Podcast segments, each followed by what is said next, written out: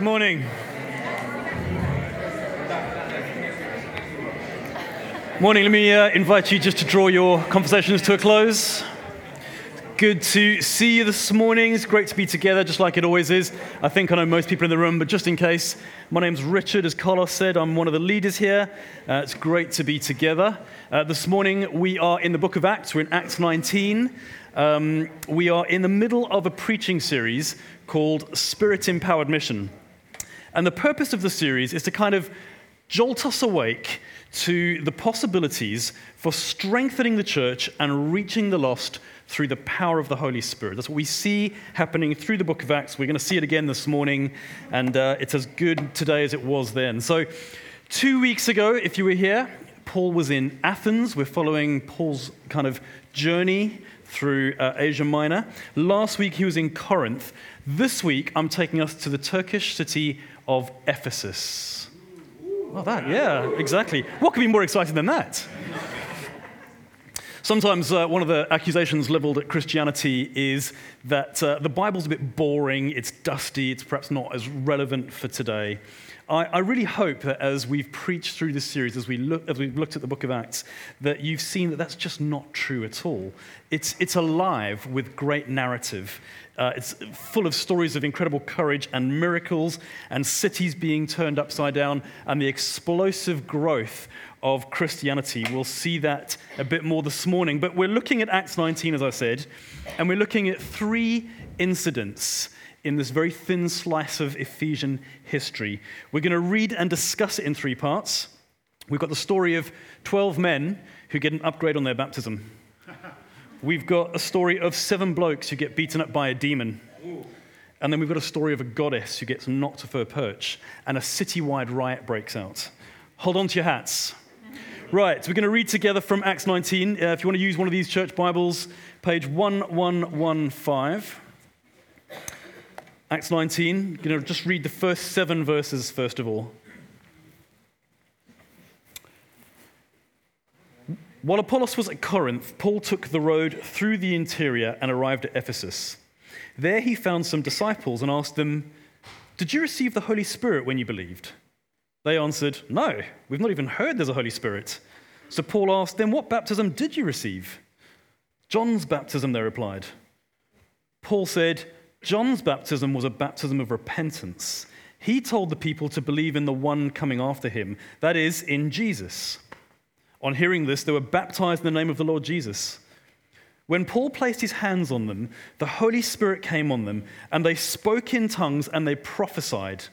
There were about 12 men in all.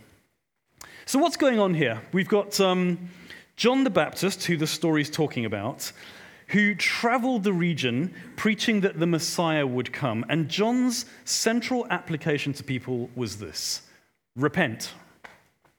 Essentially, what this means is change your heart attitude, remove, remove, all the idolatry and disbelief and muck that you're believing, remove all the sin from your life, everything that separates you from a holy God, in order to prepare your heart to receive and exalt the one who is coming Jesus. John preached that Christ was coming. John himself was a forerunner of Jesus, and he made it his primary importance to prepare people for his arrival. That's a bit like how we should be. That's a great life story, it's a great testimony. Everything John preached, the whole Old Testament, all of history points to this Jesus is coming. And he will take away the sins of the world, and he will restore fallen mankind to a place of relationship with God. Here's a summary of John's central lifelong ministry message. This is from Mark 1, verse 7. John said, After me comes the one more powerful than I, the straps of whose sandals I am not worthy to stoop down and untie. I baptize you in water, but he will baptize you in the Holy Spirit. Put all of this together. Get ready. The Savior's coming the Son of Man, and he's so much more than anything you've seen. I baptize you in water for the cleansing of your sins, but he will baptize you in the Holy Spirit. And that is going to change everything. Because being baptized and experiencing the Holy Spirit does change everything for reasons we'll see as we work through this passage. Now, what's going on with these 12 Ephesian disciples? They are 12 men who would have known something about the coming Christ, since that, who, that was who John preached about, but it's doubtful whether they would have known anything of the depth and meaning of his life and death and resurrection. They believed John's message, they believed that a greater one would come, but they were baptized kind of up to the limit of that understanding. And so that is to say, they hadn't yet experienced and evidenced the power of the Holy Spirit, the Holy Spirit since they, they knew nothing of him. And Paul, I guess, would have sort of detected this in some way through what they did or said. And we can see here when he asks about it, you, you might imagine the conversation going a bit like this Did you receive the Holy Spirit when you believed? No, we didn't even know there was a Holy Spirit. Ah, okay. Well, there is, and this is what John preached about. Remember, he said a greater one was coming? Well, this is what it's all about. So let me tell you about it, and let me tell you about Jesus and how he fulfills every prophecy that John spoke about, uh, about how he fulfills every single prophecy of the coming Messiah in the Jewish scriptures, the Old Testament.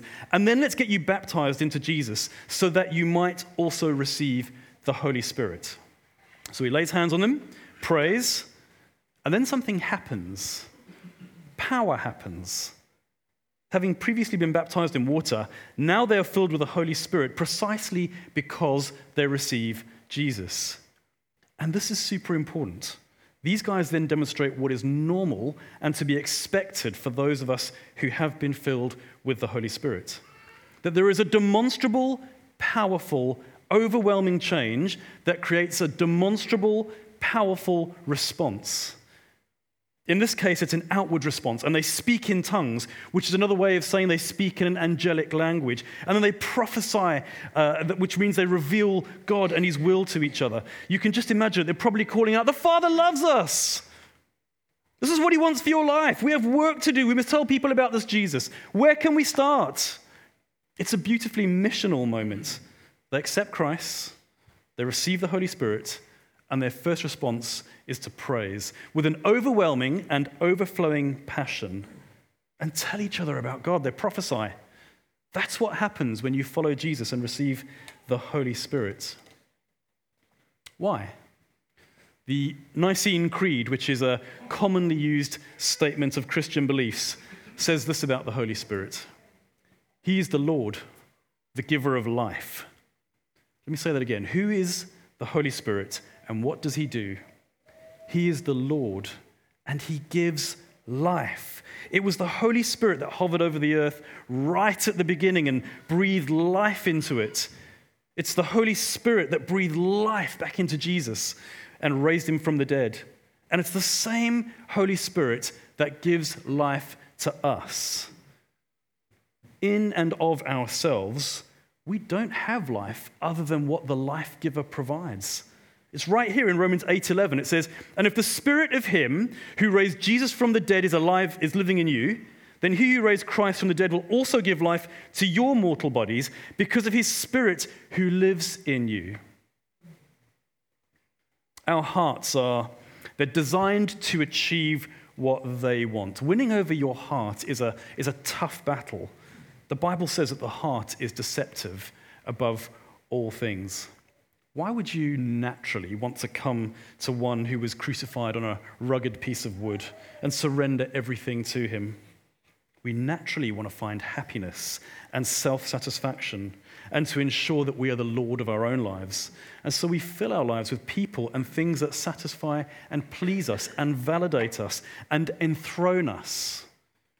Accepting one who promises to save you but requires you to deny everything and recognize his lordship over your life just isn't the natural human disposition.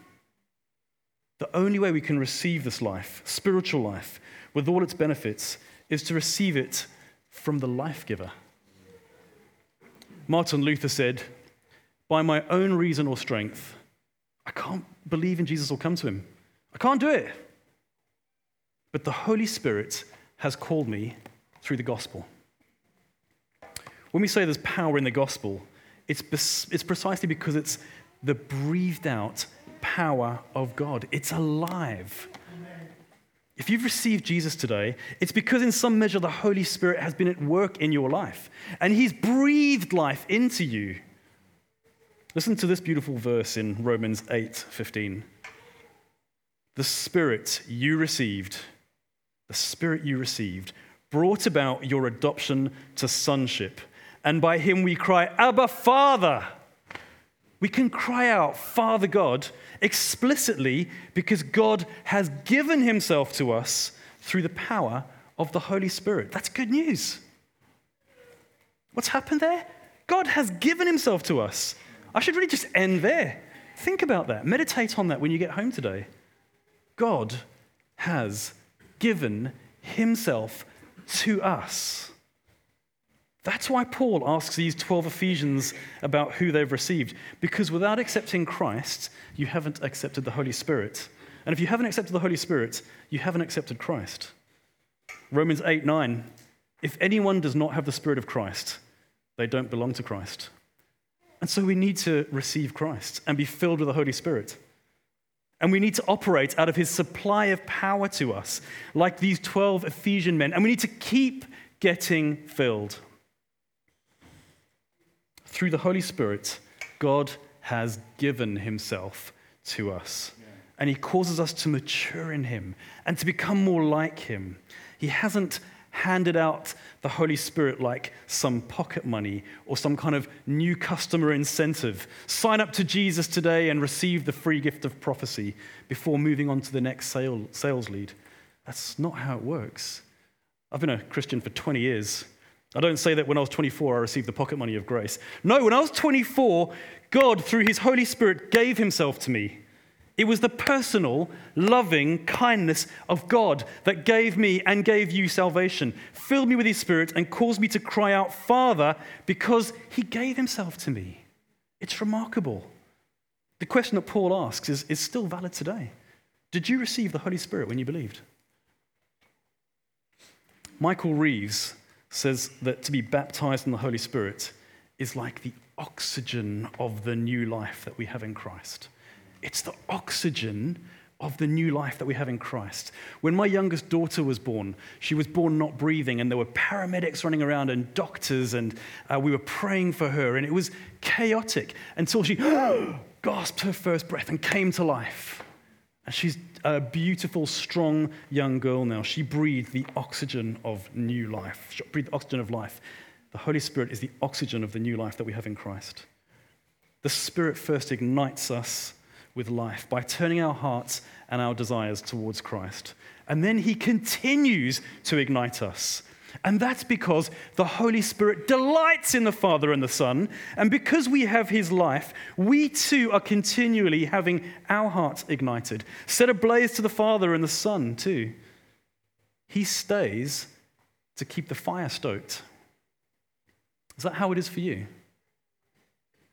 As I'm speaking today, there should be a, a sort of a self diagnostic going on for you. Let me ask you the question Did you receive the Holy Spirit when you believed? Are you filled with the Holy Spirit? If it doesn't feel like the fire is stoked, get filled again. We've seen the dramatic transformation of these 12 men in the story. As my uh, good friend John Hosier says, receiving the Holy Spirit is more than just a warm, tingly feeling. It's more than that. There is a demonstrable, powerful outworking in the life of the person for whom the Spirit comes. For these guys, it was speaking in tongues and prophesying. And for you, it may be something different because there's one Spirit, but He gives many different gifts. It may be that you've received an overwhelming ability to tell people about God, or see people healed, or to sustain irrepressible faith against all the odds. I was at uh, Brian King's funeral last week and Tony Christopher's funeral some weeks before. And uh, I had the privilege of um, seeing those guys um, just in the last hours of their lives. And as they lay in their deathbed, sometimes in pain, sometimes unable to move or breathe, they were able to say to me, Jesus is Lord. How did they do that? They were filled with the Holy Spirit. It's demonstrable, it's experiential, and his purpose is to reveal something of God's love and to build up the church. Man alive, was I built up those days. He comes to live in us. He gives us faith to believe. He draws us close to Him. He comforts us by showing us that what Christ has done actually matters. He strengthens us in power, He gives us gifts, and He does so to strengthen our witness to the world through the voice of the church. That the Holy Spirit lives inside us changes what mission to the world looks like. As I said earlier, God hasn't kind of dropped off the free gift of grace at our house via Parcelforce. It's not lounging back in heaven now, kind of just waiting to phone in his order for evangelism. What all of this means for us is that God is already on mission in you, in the world, in love. This is what happened in Ephesus that day. The Father has sent his Son and his Spirit. The Father so enjoyed loving Jesus that he sent him to bring back sinners like us, like these 12 men in Ephesus, as children like us, to also enjoy that same love. Think about that. We're caught up in this kind of cosmic love triangle. The Father loves the Son, Son loves the Father. He sends a Spirit, captures us, brings us back into that love relationship. It's good news, and you're invited. Did you receive the Holy Spirit when you believed? If you haven't yet believed, then all this is on offer to you today. For those of us who belong to Christ and to the church, we read in Ephesians 5:18 that we are to keep on being filled with the Spirit. You can pray with someone today to be filled with the Spirit and to keep on being filled with the Spirit. And ask for gifts gifts of prophecy or of healing or of tongues or of faith and so on. And as we do so, the gospel should break out of these walls like dynamite, since the Holy Spirit is like dynamite. People should come to repentance and belief. Churches should get planted. Disciples should get made, and our town and our nation and the nations should be turned upside down for the sake of Jesus. Just like what happens in Ephesus later in this story. If we want to see revival in our time, when the church rises up and the message of Jesus is heard and accepted throughout the nation, and the lost come flocking to hear our message and to meet our Savior, then this is a non negotiable for us. We must be filled with the Spirit. We must keep on being filled with the Spirit. We need the Spirit to fill our lives and fill the church in every season and through every generation. Believe, receive, be filled, keep on being filled. Let's read the next part of the story. Back on page 1115, if you want to follow, we're going to read from verse 11 this time. God did extraordinary miracles through Paul, so that even handkerchiefs and aprons that had touched him were taken to those who were ill, and their illnesses were cured, and the evil spirits left them. Some Jews who went around driving out evil spirits tried to invoke the name of the Lord Jesus over those who were demon possessed. They would say, In the name of Jesus, whom Paul preaches, I command you to come out. Now, seven sons of Sceva, a Jewish chief priest, were doing this. One day, the evil spirit answered them Jesus I know and Paul I know about, but who are you? Then the man who had the evil spirit jumped on them and overpowered them all. He gave them such a beating that they ran out of the house naked and bleeding. Happy Christmas.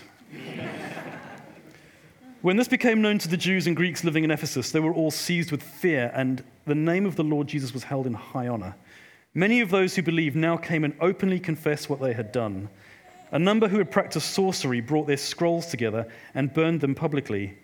When they calculated the value of the scrolls, the total came to 50,000 drachmas.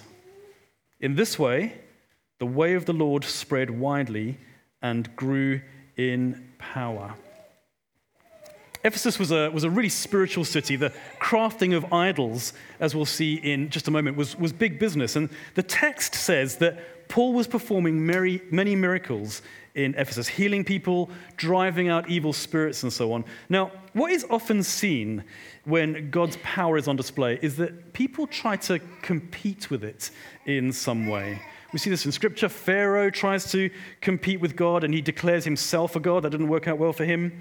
In the Garden of Eden, Satan himself presents himself as having kind of godlike authority and insight, and he distorts what God actually says.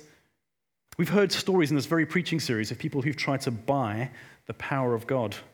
We see this nowadays with horoscopes and tarot cards and Ouija boards and anything else that tries to rival the omniscience and power of Almighty God. And so, as history might predict, there arose competitors to Paul's ministry in Ephesus. People sort of steeped in spirituality who had witnessed Paul's ministry and were engaged in some kind of deliverance ministry across the city. Uh, they obviously had little idea what they were getting involved in, but when they saw and heard Paul calling on the name of Jesus and expelling demons from people's lives, they must have thought, well, if I start using that name, perhaps I'll be as successful as Paul.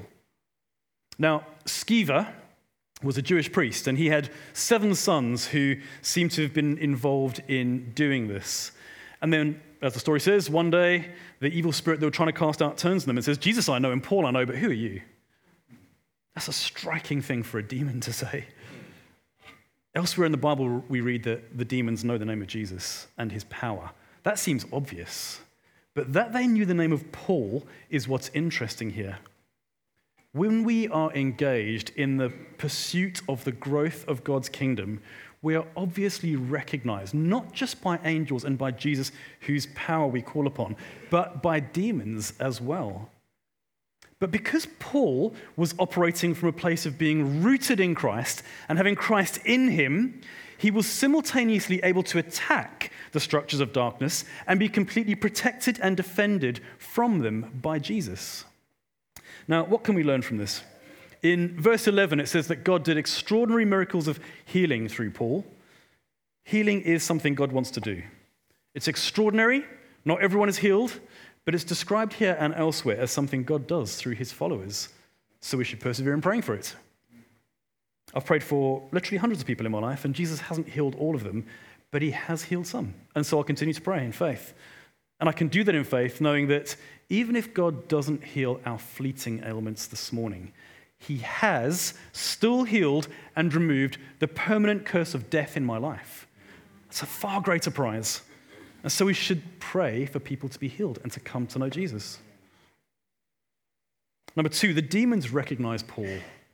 This means that they recognize Jesus and those who walk with him. And that's not surprising since it's them we're pushing back with the authority of Christ. That's what our Oasis team do when they go into the women's refuge. It's what we do every time we tell someone about Jesus. It's what we do every time another person is baptized healing, miracles, driving out demons. It's not a formula or a program. It's not found in the common book of prayer under D for dealing with demons. It comes from a living relationship with Jesus. Jesus, who, is, who authorized and covered Paul's ministry, and ours since they walked in relationship together in a way that the seven sons of Sceva didn't. Jesus tells a story in Mark 9 about a boy who uh, had a, an evil spirit, and the disciples couldn't deliver him. And he says, This kind of demon can only come out through prayer and fasting. Why? Because prayer and fasting are about relationship. It's about coming to Him. That's why we gather as a church at times to pray. And it's why sometimes we fast. Those things are part petition, calling on God, they're part self denial, but it's 100% about relationship with God. Jesus I know and Paul I know, but who are you? The seven sons of Sceva weren't wrong to call on the name of Jesus. They were wrong in trying to reproduce godly results without real relationship. And so, so would we be. A few weeks ago, my uh, family and I were on a flight back from Ethiopia to Heathrow. And um, about halfway through the flight, the plane hit an air pocket and it just dropped. And uh, I don't know how far, but um, when you're in a plane that suddenly starts to fall from the sky, the only difference to your heart rate, whether it falls two feet or 20,000 feet, is a question of whether it misses the ground or not. And so this plane just hits this air pocket, drops, and air hostesses start running around and people are screaming, and I hear the name of Jesus being invoked somewhere in the plane. Someone's going, Save me, Jesus! And I'm going, Whoa, maybe this is how it ends. so we kind of steady ourselves, and I look at Vicky and she looks at me and she kind of goes, I think we're okay. And then the plane drops again. And again, air hostesses are running around, people are screaming, and the guy right behind me goes, Jesus, save me! Now, I don't know if he had or the rest of the passengers had a real relationship with Jesus or they were just kind of throwing up a token Hail Mary pass. But I do know that the only way that we can be saved is to know and be known by Jesus. Relationship with Jesus is what matters. It's not enough to fling out his name when all other options fail. Look at how the story, the section of the story ends. Those who invoke the name of Jesus irreverently and without right relationship end up naked and bleeding. There's a moral there if ever I've heard one. And such fear strikes this community that they all bring out their spell books and their scrolls and they burn them publicly. Now, that's not necessarily striking until you realize that what was burned was about 8 to 10 million pounds worth of stuff. Can you start to anticipate the seismic changes that were taking place in Ephesus as the gospel breaks out? Can you start to dream about the seismic changes that can affect a city when the church rises up and the gospel is preached and the sick are healed? All these spiritual structures and false gods and spell books in Ephesus up in smoke. That's the destiny of anyone who clings to false hope. After all these things that happen in Ephesus, it says, as a result of all these things, the gospel spreads and grows in power. What might that look like in Poole as we make it our business to push back darkness through the power of the gospel? Jesus has given us authority to speak the gospel into people's life and to push back darkness with his light through some of the work that the church does in this town, I can tell you stories of prostitutes coming to faith, abandoned orphans being adopted, abused women finding hope. Nowhere and nobody is beyond his reach. Jesus said he was the light of the world. How do you break the darkness? You just shine a light on it. The Holy Spirit has come to Ephesus. Things are getting hot. There's power in the Holy Spirit. The Holy Spirit saves people and he calls people to repentance and belief. He does that through us. We must go, we must speak. Will we call out a generation of idol worshippers? Will we stand up against illness and poverty and injustice? I mentioned earlier this series is called Spirit Empowered Mission. That's why it's vital that we keep getting filled with the Spirit. Because by the power of Spirit, we shine the light of Jesus over every faulty belief system, over every hopeless situation, over every lost soul, so that brokenness and unbelief and hopelessness is thrown onto the bonfire and lives are made new in Jesus. That's what he offers us today, and that's the kind of action he calls us to in our town. Let's read the uh, last story in this episode. This one's called the riot in Ephesus. So from uh, verse 23 onwards. About that time, there arose a great disturbance about the way. The way is Christianity. A silversmith named Demetrius, who made silver shrines of Artemis, brought in a lot of business for the craftsmen there. He called them together along with the workers in related trades and he said, You know, my friends, that we receive a good income from this business. And you see and hear how this fellow Paul has convinced and led astray large numbers of people here in Ephesus and in practically the whole province of Asia. He says that gods made by human hands are no gods at all. Now, there is danger not only that our trade will lose its good name, but also that the temple of the great goddess Artemis will be discredited. And the goddess herself, who is worshipped throughout the province of Asia and the world, will be robbed of her divine majesty. When they heard this, they were furious and began shouting, Great is Artemis of the Ephesians! Soon the whole city was in uproar. The people seized Gaius and Aristarchus, who were Paul's traveling companions from Macedonia, and all of them rushed into the theater together. Paul wanted to appear before the crowd, but the disciples would not let him. Even some of the officials of the province, friends of Paul, sent him a message begging him not to venture into the theater. The assembly was in confusion. Some were shouting one thing, some another. Most of the people didn't even know why they were there. The Jews in the crowd pushed Alexander to the front and they shouted instructions to him. He motioned for silence in order to make a defense before the people. But when they realized he was a Jew, they all shouted in unison for about two hours Great is Artemis of the Ephesians! Two hours. The city clerk quietened the crowd and said, Fellow Ephesians, doesn't all the world know that the city of Ephesus is the guardian of the temple of the great Artemis and of her image, which fell from heaven? Therefore, since these facts are undeniable, you ought to calm down and not do anything rash. You have brought these men here, though they have neither robbed temples nor blasphemed our goddess. If then Demetrius and his fellow craftsmen have a grievance against anybody, well, the courts are open and there are proconsuls, they can press charges. If there's anything further you want to bring up, it must be settled in a legal assembly. As it is, we're in danger of being charged with rioting because of what happened today.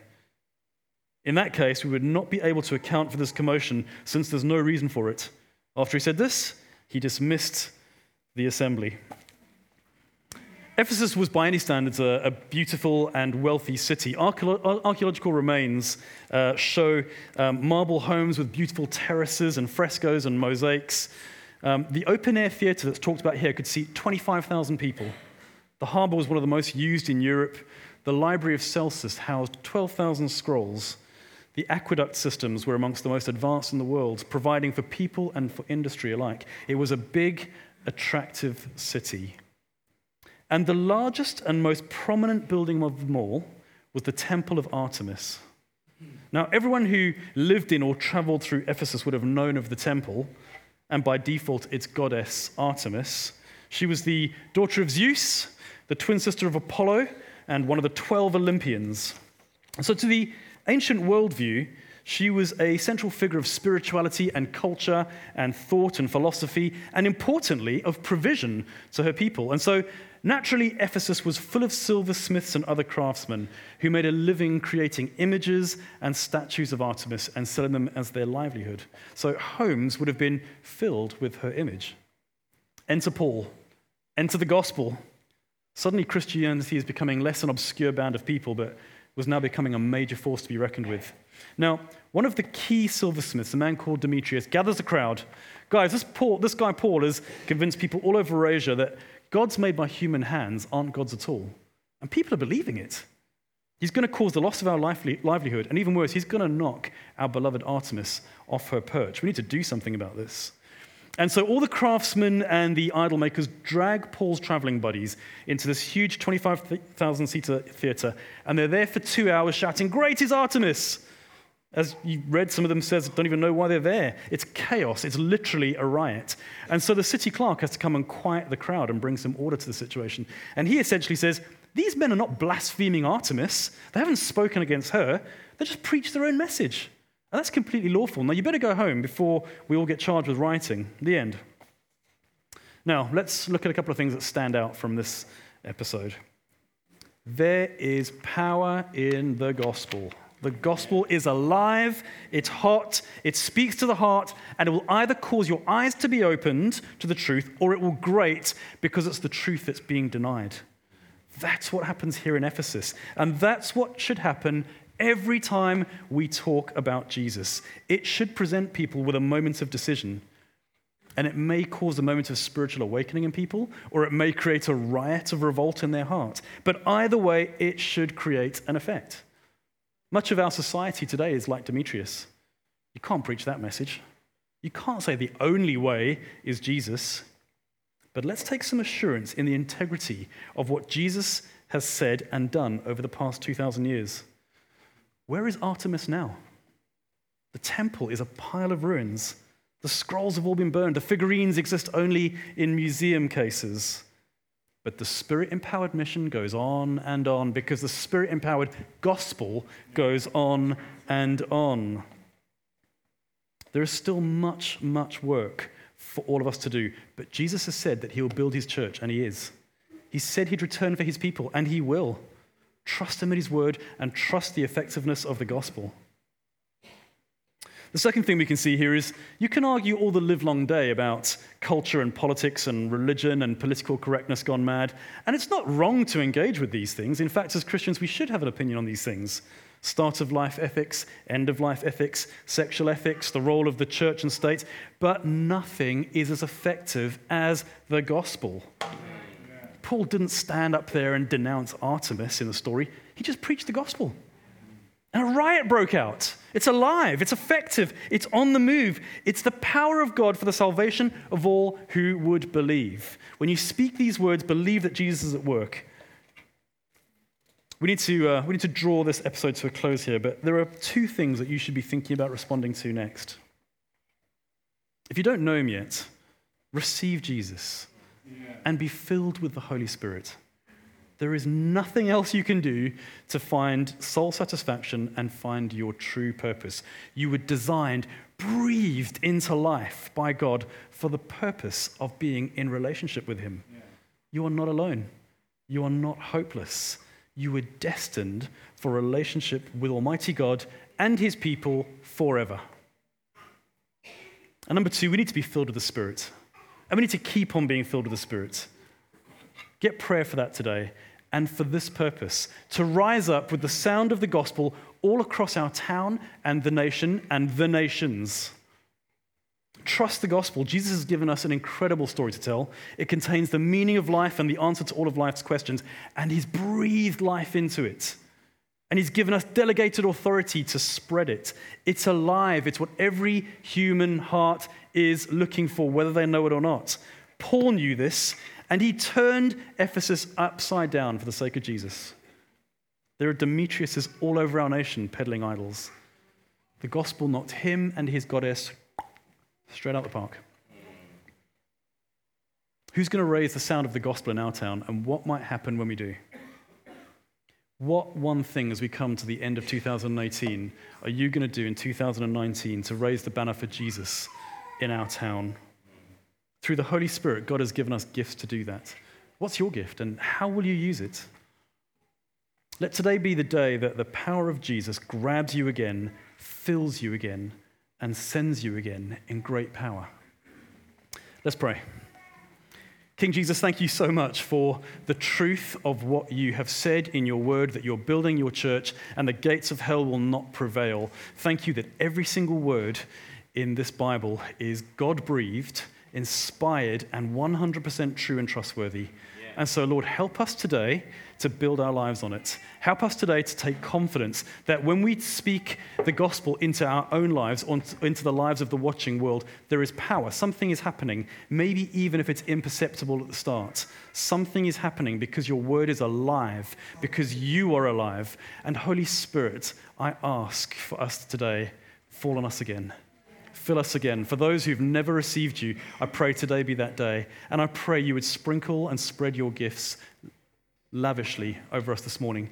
God, I pray there'd be prophecy in this place. I pray there'd be tongues. I pray there'd be healing here today. I pray there'd be salvation here today as people hear this message and know for the first time that what they've been looking for all their lives is King Jesus. Lord, be glorified.